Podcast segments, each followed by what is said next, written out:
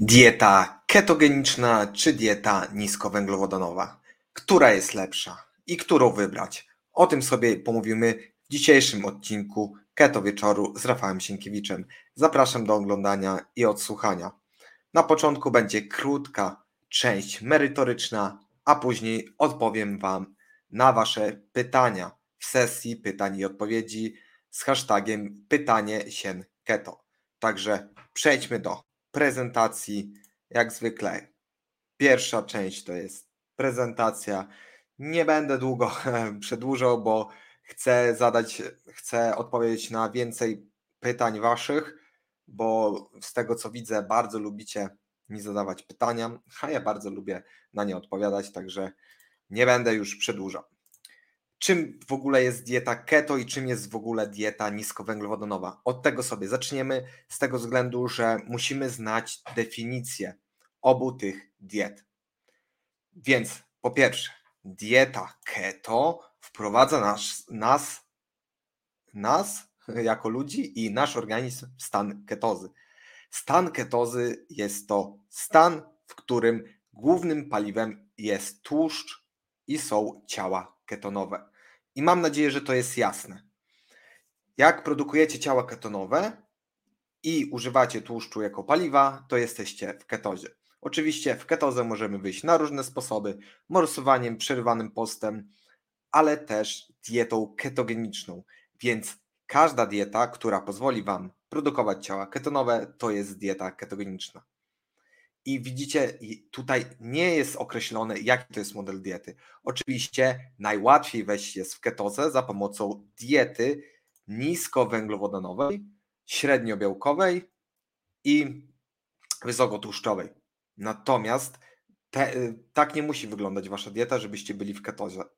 Oczywiście początki diety, y, tak zwana ketoadaptacja, y, no to taki model wysokotłuszczowy, niskowęglowodanowy będzie najlepszy ale o optymalizacji diety keto mówiliśmy sobie już w poprzednich odcinkach, także dzisiaj o tym nie będę mówił. I czym jest dieta low carb? Jest to każda dieta, która ma poniżej 140 gramów węglowodanów. Więc od razu może nam się tutaj zapalić lampka, że dieta keto również jest dietą niskowęglowodanową. Co jest tak intuicyjne, bo na, zazwyczaj na diecie ketogenicznej również ograniczamy węglowodany. Więc tutaj dieta keto może się zaliczać do diety niskowęglowodanowej, chociaż nie musi, ale o tym za chwilę. I dieta niskowęglowodanowa nie musi wprowadzać w stan ketozy. Musi po prostu ograniczać węglowodany. Nieważne, czy jemy 30 gramów węglowodanów, czy 140 gramów węglowodanów, nazywamy to dietą niskowęglowodanową. Ok? I to jest mam nadzieję, jasne. Jeżeli oczywiście nie rozumiecie czegoś, to od razu zadawajcie pytanka. Później na nie odpowiem w sesji pytań i odpowiedzi z hashtagiem pytanie się keto. I to jest bardzo ważne. Dieta low carb może być dietą keto.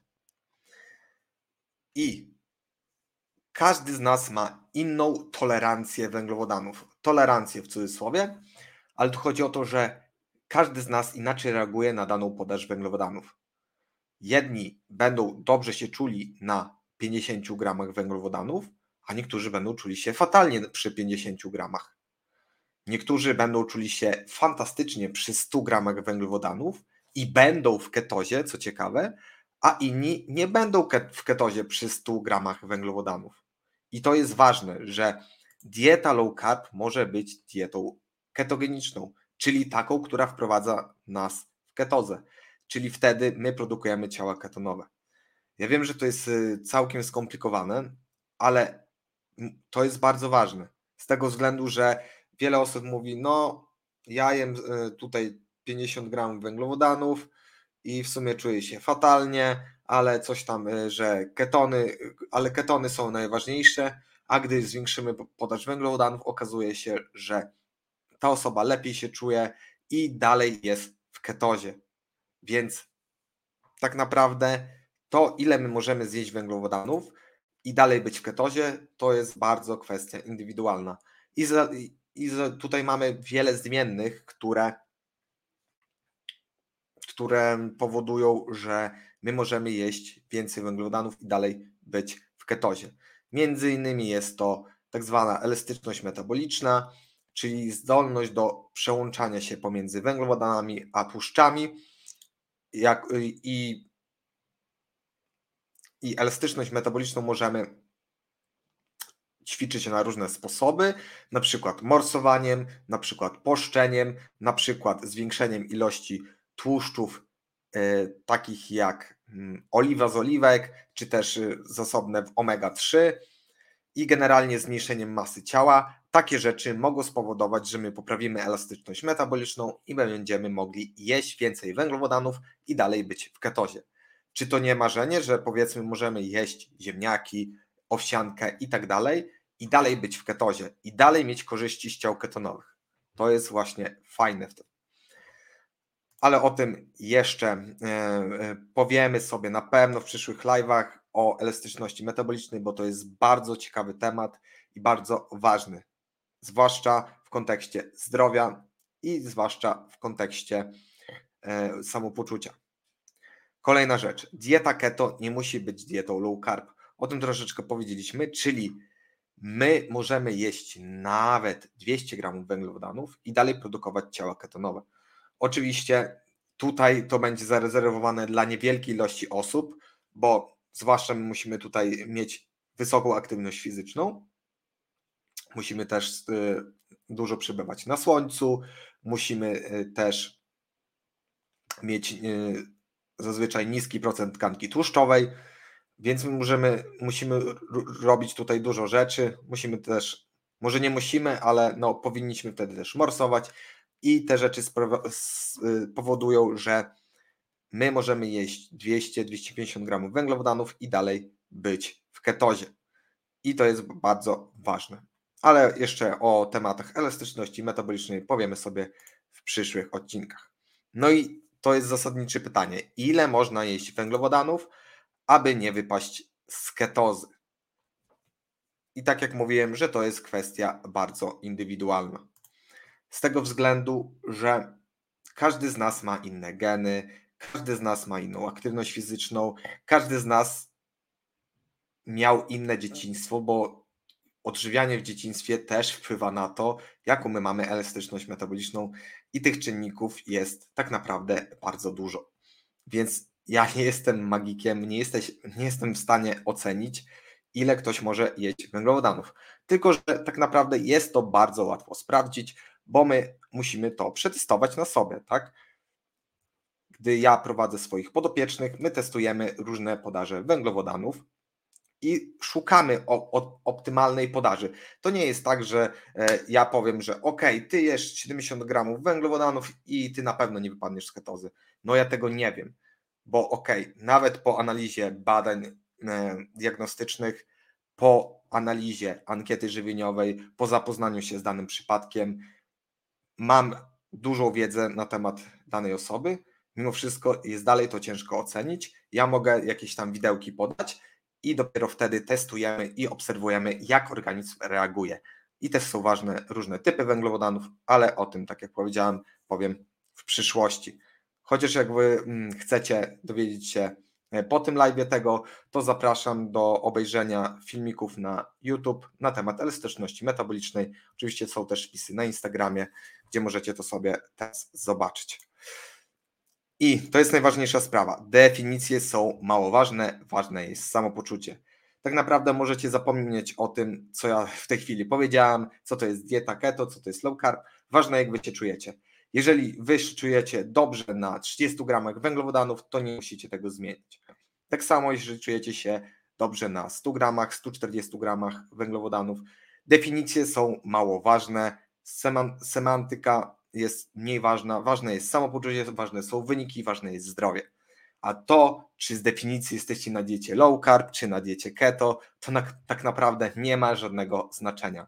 I dlatego nie skupiajcie się na tym, skupiajcie się na waszym samopoczuciu i na waszych efektach. I zachęcam też Was do testowania tego, bo my często się zamykamy w pewnych schematach. Bo okej, okay, my obejrzeliśmy sobie Rafała Sienkiewicza, albo Keto Kecura, albo Bracia Rodzyn, albo kogoś tam innego i my widzimy, że keto jest najlepsze. ale my też musimy wypróbować inne opcje, zobaczyć, co jest dla nas najlepsze. Bo to nie jest tak, że keto jest najlepsze dla wszystkich. Dla mnie może być, dla ciebie może być, ale skąd to masz wiedzieć, jeżeli ty nie próbowałeś innych opcji lub próbowałeś? Ja to zawsze porównuję do smakowania lodów. Skąd masz wiedzieć, że lubisz kakaowe lody, albo pistacjowe lody, albo lody o smaku stracciatella, skoro ty nigdy nie próbowałaś. I tu mamy tak samo z dietami. Musimy wypróbować różnych diet i warto wypróbować tak, że jesteśmy na danej diecie 3 miesiące, to jest minimum od 3 miesięcy do pół roku. Tak naprawdę mamy na to całe życie, żeby wypróbować 3, 4 diet, które nam się podobają, jeśli chodzi o produkty, jeżeli chodzi o, o, o to, mm, czy mm, jeżeli chodzi o alergie pokarmowe i tak dalej, i tak dalej. Więc my, my musimy próbować różnych rzeczy, żeby wiedzieć, co, jest, co będzie dla nas najlepsze. Oczywiście w przyszłości będziemy mieli badania genetyczne, nutrigenomika będzie przyszłością, ale na razie nie mamy takich technologii i na razie nie jesteśmy w stanie ocenić tak po samym y, zapoznaniu się z przypadkiem, jaka dieta będzie najlepsza. Natomiast jeżeli będziemy mieli dane na temat genów, na temat alergii pokarmowych i tak dalej, to po takich badaniach genetycznych będziemy w stanie ocenić z góry, jaka mniej więcej dieta będzie najlepsza. No ale to oczywiście e, to dopiero będzie w przyszłości. E, ja nie mogę się doczekać, wtedy moja praca będzie zdecydowanie łatwiejsza. Także tak to wygląda. I jakie to są różnice? Mm, po pierwsze, ketoza ma przewagę w obecności ciał ketonowych i oczywiście mm, jedząc 100, 100 gram węglowodanów również możemy mieć ciało ketonowe we krwi, także dieta niskowęglowodanowa nie wyklucza tutaj ketozy i posiadania ciał ketonowych. I oczywiście mm, tutaj też zależy, jakie węglowodany jemy i tak dalej, i tak dalej, ale jeżeli zależy nam na przykład na ketozie klinicznej, jeżeli mamy jakieś choroby, to tutaj ketoza może mieć przewagę, bo ciała ketonowe mają sporo korzyści, bo jest wiele korzyści samego ograniczenia węglowodanów. Na przykład y, tutaj badania pokazują, że w przypadku insulinoporności, w przypadku, w przypadku zaburzenia gospodarki cukrowej, osoby mogą lepiej się czuć na dietach niskowęglowodanowych, bo jest po prostu mniejszy ładunek glikemiczny i na tym to głównie polega. I oczywiście wtedy jest łatwiej schudnąć, mam więcej energii i tak dalej, i tak dalej. A jaką, jaka jest przewaga diety low carb, czyli niskowęglowodanowej? To, że mamy większą wolność w jedzeniu i potencjalnie mamy lepszy trening. Wolność w jedzeniu, no to tutaj mamy owocki, tak, tutaj kiwi pokazałem, a tak naprawdę na diecie low carb nie tylko możemy jeść większą ilość owoców, ale też możemy wprowadzać takie produkty jak kasza, tutaj ziemniaki, ryż mm, i tak dalej, i tak dalej, chleb pełnoziarnisty, te wszystkie produkty możemy wprowadzić. Oczywiście, jeżeli nie mamy problemów jakiś tam e, z glutenem, e, z lektynami, z fruktanami i tak dalej, i tak dalej, to są kwestie indywidualne. Warto po prostu to wypróbować. Tylko to nie jest tak, że wy nie jedliście zbóż przez dwa lata i nagle wprowadzacie je do swojej diety i macie problemy trawienne. To jest akurat naturalne z tego względu, że doszło do zmiany w mikrobiocie jelitowej i wasz organizm po prostu się odzwyczaił od tych produktów. Więc y, ta adaptacja do tych nowych produktów, do prowadzenia większej ilości węglowodanów trochę też potrwa. I to jest bardzo ważne stwierdzenie, ketoza lepiej nie odchudza. Tutaj obalam mi metaanalizy, czyli takie zbiory badań, które biorą y, jakiś dany, mm, dany czynnik i porównują go e, w, róż, w wielu badaniach, na przykład nie wiem, 30, 40, 50 badań. I tutaj wzięto dietę ketogeniczną, niskowęglowodanową, różne diety i się okazało, że tutaj dieta ketogeniczna w czasie długoterminowym lepiej nie odchudza. Oczywiście, jeżeli weźmiemy badania, które trwają 2-4 tygodnie, no to tutaj dieta ketogeniczna lepiej odchudza z tego względu, że więcej tracimy wody i glykogenu. Ale już długoterminowo dieta keto lepiej nie odchudza. Dlatego jeżeli nie chcesz być na diecie keto, jeżeli ta dieta keto nie pasuje, no to spróbuj na przykład diety low carb albo w ogóle o większej y, zawartości węglowodanów. Tak jak mówiłem wcześniej, trzeba to wszystko wypróbować. I dlatego mówię, wypróbuj obie diety i zobacz, która jest lepsza dla ciebie. I to jest takie podsumowanie tego, bo to jest najważniejsze. Trzeba wypróbować te diety, trzeba sprawdzić po prostu, tak? Póki nie mamy badań e, dokładnych genetycznych, to będzie nam ciężko ocenić, która dieta będzie lepsza. Teoria jest teorią, a praktyka jak zawsze swoje. Także to jeżeli tyle, to będzie tyle, jeżeli chodzi o część prezentacyjną i oczywiście zapraszam Was do zadawania pytań. Oczywiście już puszczam banner, że można zadawać pytanie. No i co? No i co? Już zaczam, zaczynam odpowiadać na Wasze pytania. To się jeszcze z Wami przywitamy. Cześć Daria, cześć Sylwia, cześć Katarzyna. I to już mamy pierwsze pytanie od Janiny. Czy rano pijemy kawę z tłuszczem? To jest pytanie z serii, czy musimy coś robić? My nic nie musimy robić. My oczywiście mamy taką możliwość, żeby pić rano kawę z tłuszczem. Ja osobiście nie polecam pić na e, pierwszy posiłek kawy z tłuszczem. Wynika to z tego, że nawet wypicie czystej kawy bez tłuszczu będzie negatywnie wpływało na nasze hormony.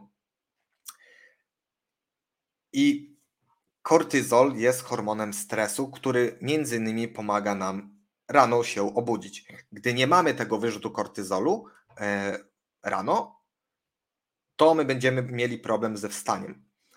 Natomiast sztuczne podbijanie kortyzolu może dla nas się w długim terminie źle skończyć. Możemy mieć e, tak zwane tak zwany syndrom zmęczonych nadnerczy. To nie, to nie o to chodzi, że e, nadnercza nam się męczą i nie są w stanie produkować kortyzolu, tylko chodzi o to, że nadnercza się oduczyły do, od, do produkowania mm, kortyzolu, to raz, a druga sprawa, jest rozregulowany rytm dobowy nadnerczy. Zegary biologiczne nadnerczy w złych momentach produkują kortyzol, przez co my będziemy mieli problemy. Dlatego nie, nie polecam Wam w ogóle kawy pić na czczo. Kawę powinniśmy pić dopiero po posiłku. Z tego względu, że sam posiłek obniża nam poziom kortyzolu. I teraz tutaj pytanie, czy, rana, e, czy kawa z tłuszczem to jest posiłek? Oczywiście możemy to uznać, że skoro ma kalorie, skoro ma tłuszcz, to jest to posiłkiem. Natomiast jeżeli chodzi o zegary biologiczne, to tutaj kawa z tłuszczem nie do końca zalicza się do posiłku. Bo ok, aktywują się zegary biologiczne w wątrobie, ale niektóre zegary mogą nie czytać tego, jako y, przerwanie postu. Y, kawa kuloodporna na pierwszy posiłek tak naprawdę przedłuża post, bo niski jest wyrzut insuliny mm, po takiej kawie kuloodpornej i tak naprawdę zjedzenie czy to węglowodanów, czy białka w adekwatnym stopniu aktywują wszystkie zegary biologiczne. My też możemy zauważyć, że my mamy wysoki poziom glukozy rano. To może właśnie się dziać z powodu nadmiernej ilości kortyzolu produkowanego rano. I to może wynikać z tego, że my po pierwsze jemy, jemy w cudzysłowie kawę kuloodporną na pierwszy posiłek, albo pomijamy śniadanie. Dlatego, jeżeli mamy takie objawy, to nie pijemy kawy z tłuszczem na pierwszy posiłek i jemy normalny posiłek. Normalny, co mam na myśli normalny? Przynajmniej 20-25 gramów białka. I wtedy przerywamy post, i wtedy po takim posiłku możemy wypić kawę kuloodporną. Więc oczywiście są niektóre przypadki, gdzie kawa kuloodporna nie będzie działała negatywnie, ale w większości przypadków będzie. I też często to widzimy, że mm, gdy pomijamy y, lub też spożywamy kawę kuloodporną na pierwszy posiłek, to są problemy z tarczycą, czyli wypadanie włosów, między innymi łamliwość paznokci, jakieś zaburzenia hormonalne.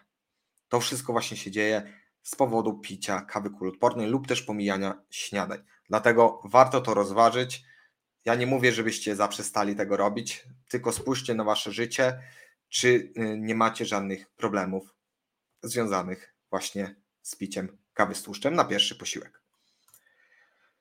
Kolejne pytanie. Czy na keto trzeba liczyć kalorie? Nie, nie trzeba liczyć kalorii. Właśnie tylko trzeba powiedzieć o tym, że kalorie się liczą. To znaczy, że dalej nie możemy jeść nieograniczonych ilości tłuszczu i białka i nie tyć. Często możemy zauważyć, że będzie trudniej przytyć na diecie ketogenicznej, ale to nie znaczy, że możemy jeść do woli. Nawet tutaj na czacie znajdą się osoby, które powiedzą, że przytyły na keto, pomimo ograniczenia węglowodanów i pomimo ograniczenia białka, bo jadły tłuszcz do woli. Więc to jest bardzo ważne. Nie, nie można jeść tłuszczu do woli i chudnąć. I, i również nie trzeba liczyć kalorii, żeby chudnąć Możemy jeść intuicyjnie. Często tutaj dieta ketogeniczna pomaga nam w regulowaniu apetytu, przez co będzie nam łatwiej schudnąć bez liczenia kalorii, ale to nie znaczy, że kalorie się nie liczą. W wieku 78 lat można zacząć dietę niskowęglowodanową? Myślę, że tak. Jak nie ma przeciwwskazań takich genetycznych, to nie ma problemu. Jeżeli chodzi o przeciwwskazania, to odsyłam Was do filmu, bo jest ich kilka. E, deficyt, deficyt niektórych też e,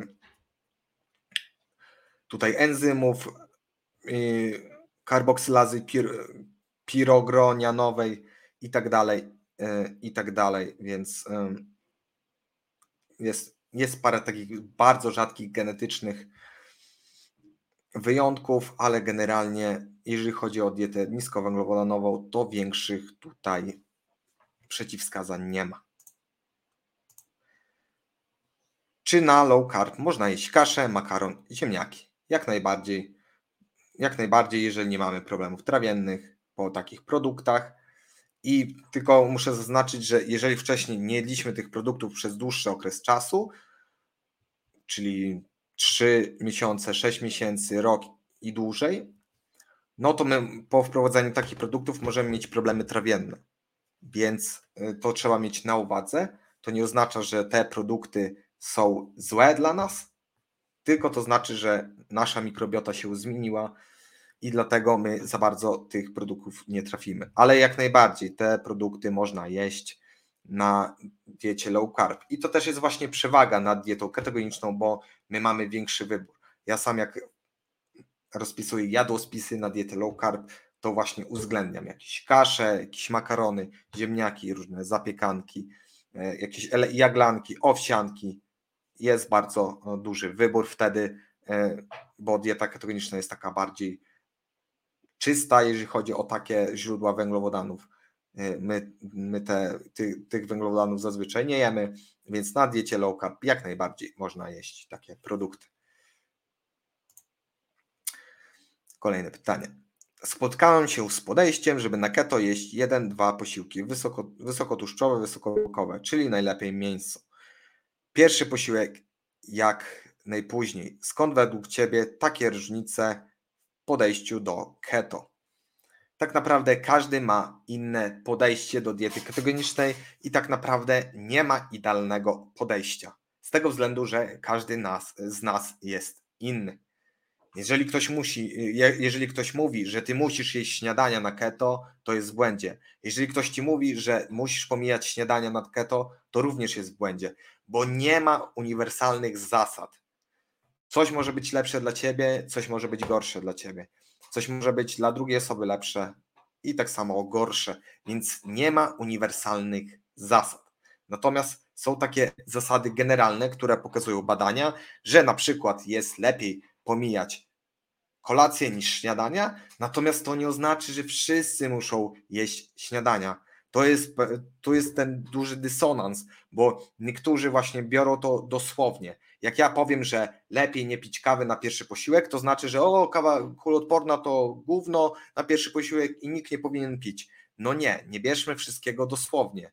Nie o to mi tutaj chodzi. Tak samo jak mówię, że jest lepiej pomijać śniadania, że lepiej jest pomijać kolację niż śniadania.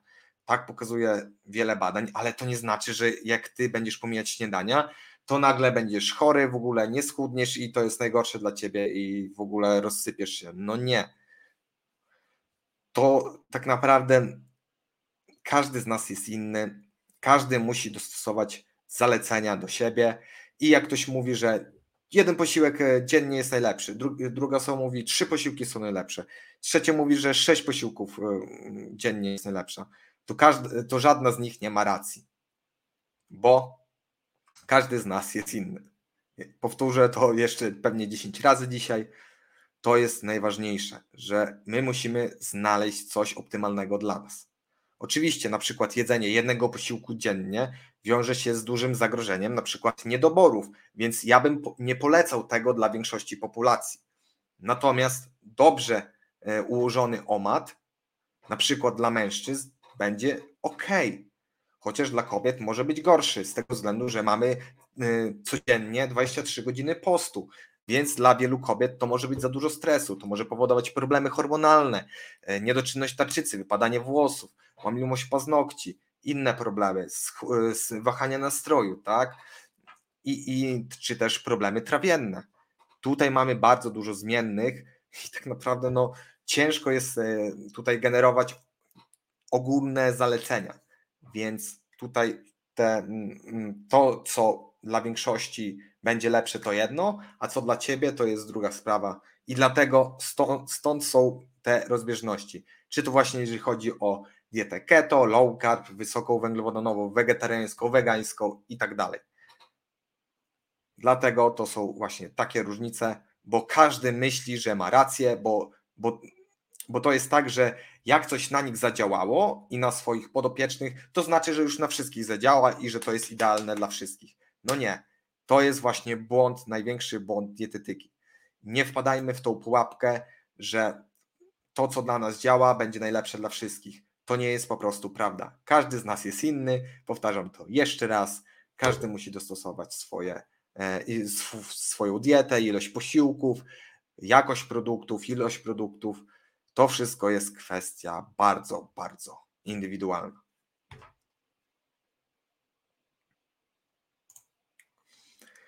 Czy polecasz IF na low carb, na przykład 14-10?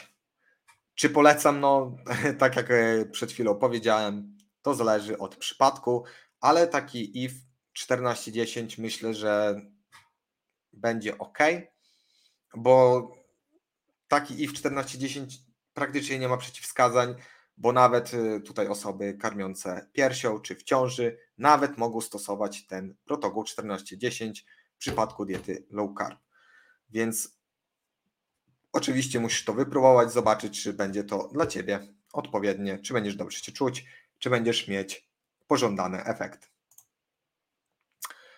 Rafał, a co z makaronami na bazie quinoa, komosa ryżowa bądź soczewicy? Jak najbardziej tutaj quinoa i soczewica są, są produktami, które mają w sobie dużo witamin, też e, fajną ilość błonnika, więc jak najbardziej takie produkty na diecie low carb możemy wprowadzać. Oczywiście, jeżeli nie mamy żadnych problemów e, trawiennych, czy też tutaj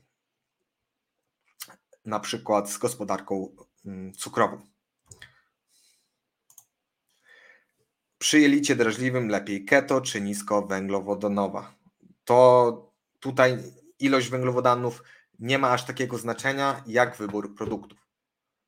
Bo po pierwsze, każdy z nas ma e, po pierwsze, każdy, każda osoba przy jelicie drażliwym na inne produkty ma zaostrzenie objawów. To, to jest raz. Druga sprawa, no każdy, y, każdy przy jelicie drażliwym ma też inny skład mikrobioty. To, y, jelito, jelito drażliwe wiąże się z dysbiazą jelitową, czyli za dużą ilością takich negatywnych bakterii w naszym jelicie.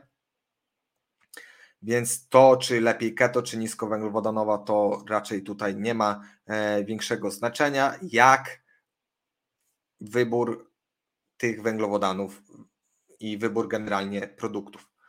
Więc, e, więc po prostu to trzeba przetestować. Bardziej tu bym kierował się też w dietę low FODMAP lub też SCD, czyli Specific, Carbohydrates, mm, gdzie no, są konkretne węglowodany wy, wykluczone i dozwolone do jedzenia, a nie konkretnie ilość ich. Ja, ja liczę, bo inaczej jem za dużo. No właśnie, tutaj liczenie kalorii może właśnie pomóc w ograniczeniu jedzenia, co może spowodować redukcję. I dlatego bardzo dużo osób liczy kalorie, ale to nie też nie znaczy, że liczenie kalorii jest dla każdego. Dobry wieczór, jako, jaka niespodzianka, Dzisiaj, dzisiejsze wieczorne Polaków rozmowy. Dzień dobry, dzień dobry, zapraszam do zadawania pytań. Pytanie, jaki musi być stosunek białka, tłuszczu, węglowodanów? To jest zbyt generalne pytanie, bo u każdego to będzie inaczej. W zależności od celu, w zależności od, aktywności fizycznej, w zależności od wrażliwości insulinowej i tak dalej, i tak. Wypróbuj różne schematy i zobacz, co dla Ciebie jest najlepsze. Jak keto wpływa u kobiet na cykl miesiączkowania? Może zaburzyć? Tak, dieta ketogeniczna może zaburzyć cykl miesiączkowania, jeżeli będzie źle stosowana. Słyszałem wiele opinii, że to, że jest opóźniony cykl miesiączkowania na keto, to jest coś normalnego. Z tym kompletnie się nie zgadzam, bo to wynika z tego, że jest ta dieta źle ułożona.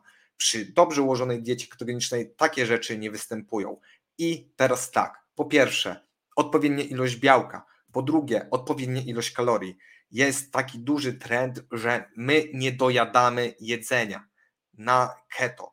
Przez to dochodzi do szybkiego, szybkiej utraty masy ciała, przez co hormony niestety są, yy, gospodarka hormonalna jest zaburzona. Więc tutaj no, musimy dbać o odżywczość też diety, oczywiście o ilość białka, ilość kalorii, czyli ilość jedzenia, żeby za szybko nie chudnąć, a tak naprawdę w pierwszych 14-21 dniach 2-3 kg to powinno być maks, bo nie chcemy bardzo szybko chudnąć, e, bo potem właśnie mogą być problemy jak e, zaburzenia gospodarki hormonalnej, e, między innymi tutaj mm, tarczyca i właśnie hormony płciowe. Także uważamy na zbyt, zbyt restrykcyjne keto, zbyt ostre wejście w ketozę, bo wtedy może być tutaj zaburzony cykl miesiączkowania. Ale przy dobrze stosowanej diecie keto to nam nie grozi. Jaki IF polecasz? No to jest zbyt ogólne pytanie, bo tak jak mówię, każdy z nas jest inny. Mamy różne protokoły od 14-10 do OMAD-u, czyli jednego posiłku dzienny. Co mogę powiedzieć? Na przykład Omadu nie, nie polecałbym generalnie dla kobiet, czyli jednego posiłku dziennie, z tego względu, że właśnie tutaj może być zaburzony cykl miesiączkowania i może dostać tarczyca w tyłek i, i też y, y, mogą być problemy trawienne, co też może wystąpić u mężczyzn. Natomiast tak generalnie w ciemno to bym y, mógł polecić taki, takie bezpieczne protokoły jak 14.10 i 16.8. Natomiast jak już chcemy dłużej pościć, no to to już jest e, kwestia problematyczna.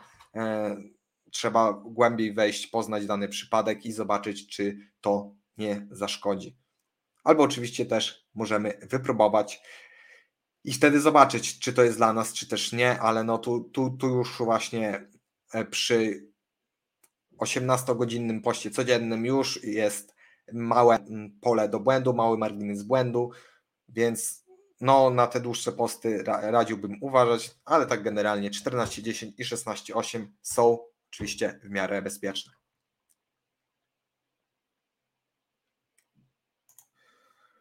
Mnie liczenie kalorii i ważenie się stresuje, bo kortyzol w górę i katastrofa.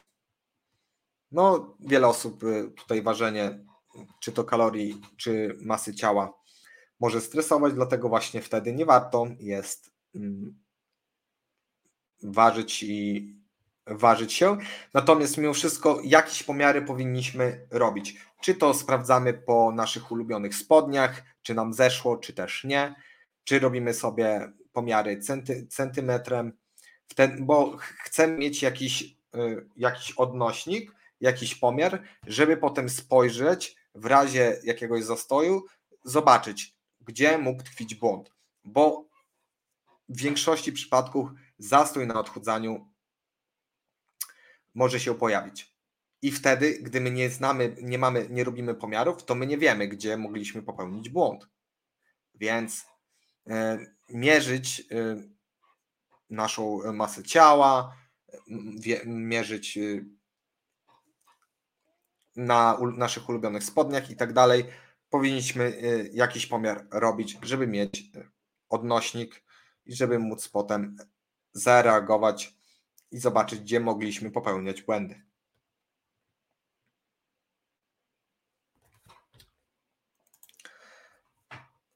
Czternaście, dziesięć, trzy posiłki, bez podjadania, dwa litry wody, sprawdzam po ciuchach i obserwuję, jak się czuję. No właśnie, możemy właśnie obserwować po ciuchach, czy, mm, czy nasza masa ciała się nie zmienia.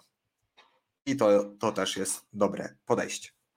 Oczywiście nie dla wszystkich. Mi pasuje jeden posiłek dziennie. Ile tłuszczu i białka mogę przyjąć? Ile białka, tłuszczu mogę przyjąć? No, ile? Nie ma, nie ma maksymalnej liczby, ile możesz zjeść białka i tłuszczu. No to jest też kwestia bardzo indywidualna. Natomiast no, musisz jeść minimum 1 gram białka na kilogram masy ciała. Bardziej mamy minimum, żeby zjeść minimum tego białka. Mm, no i oczywiście musimy jeść przynajmniej tyle, jaką mamy podstawową przemianę materii, czyli tutaj szukamy kalkulatora, wpisujemy w Google podstawowa przemiana materii i musimy tyle minimalnie jeść. Bardziej mamy takie minima niż e, maksimum. Oczywiście jeżeli chcemy schudnąć, no to nie powinniśmy jeść więcej niż nasza całkowita przemiana materii, także tak to wygląda. Dobrze. Mm, dobrze, nie widzę pytań. Dziękuję Wam za obecność w tej sesji pytań i odpowiedzi. I co? Widzimy się za tydzień, gdzie będzie kolejna sesja pytań i odpowiedzi. A tymczasem trzymajcie się. Życzę Wam dobrego tygodnia, dobrej niedzieli, bo jeszcze nam troszeczkę zostało. I widzimy się za tydzień. Do zobaczenia. Cześć.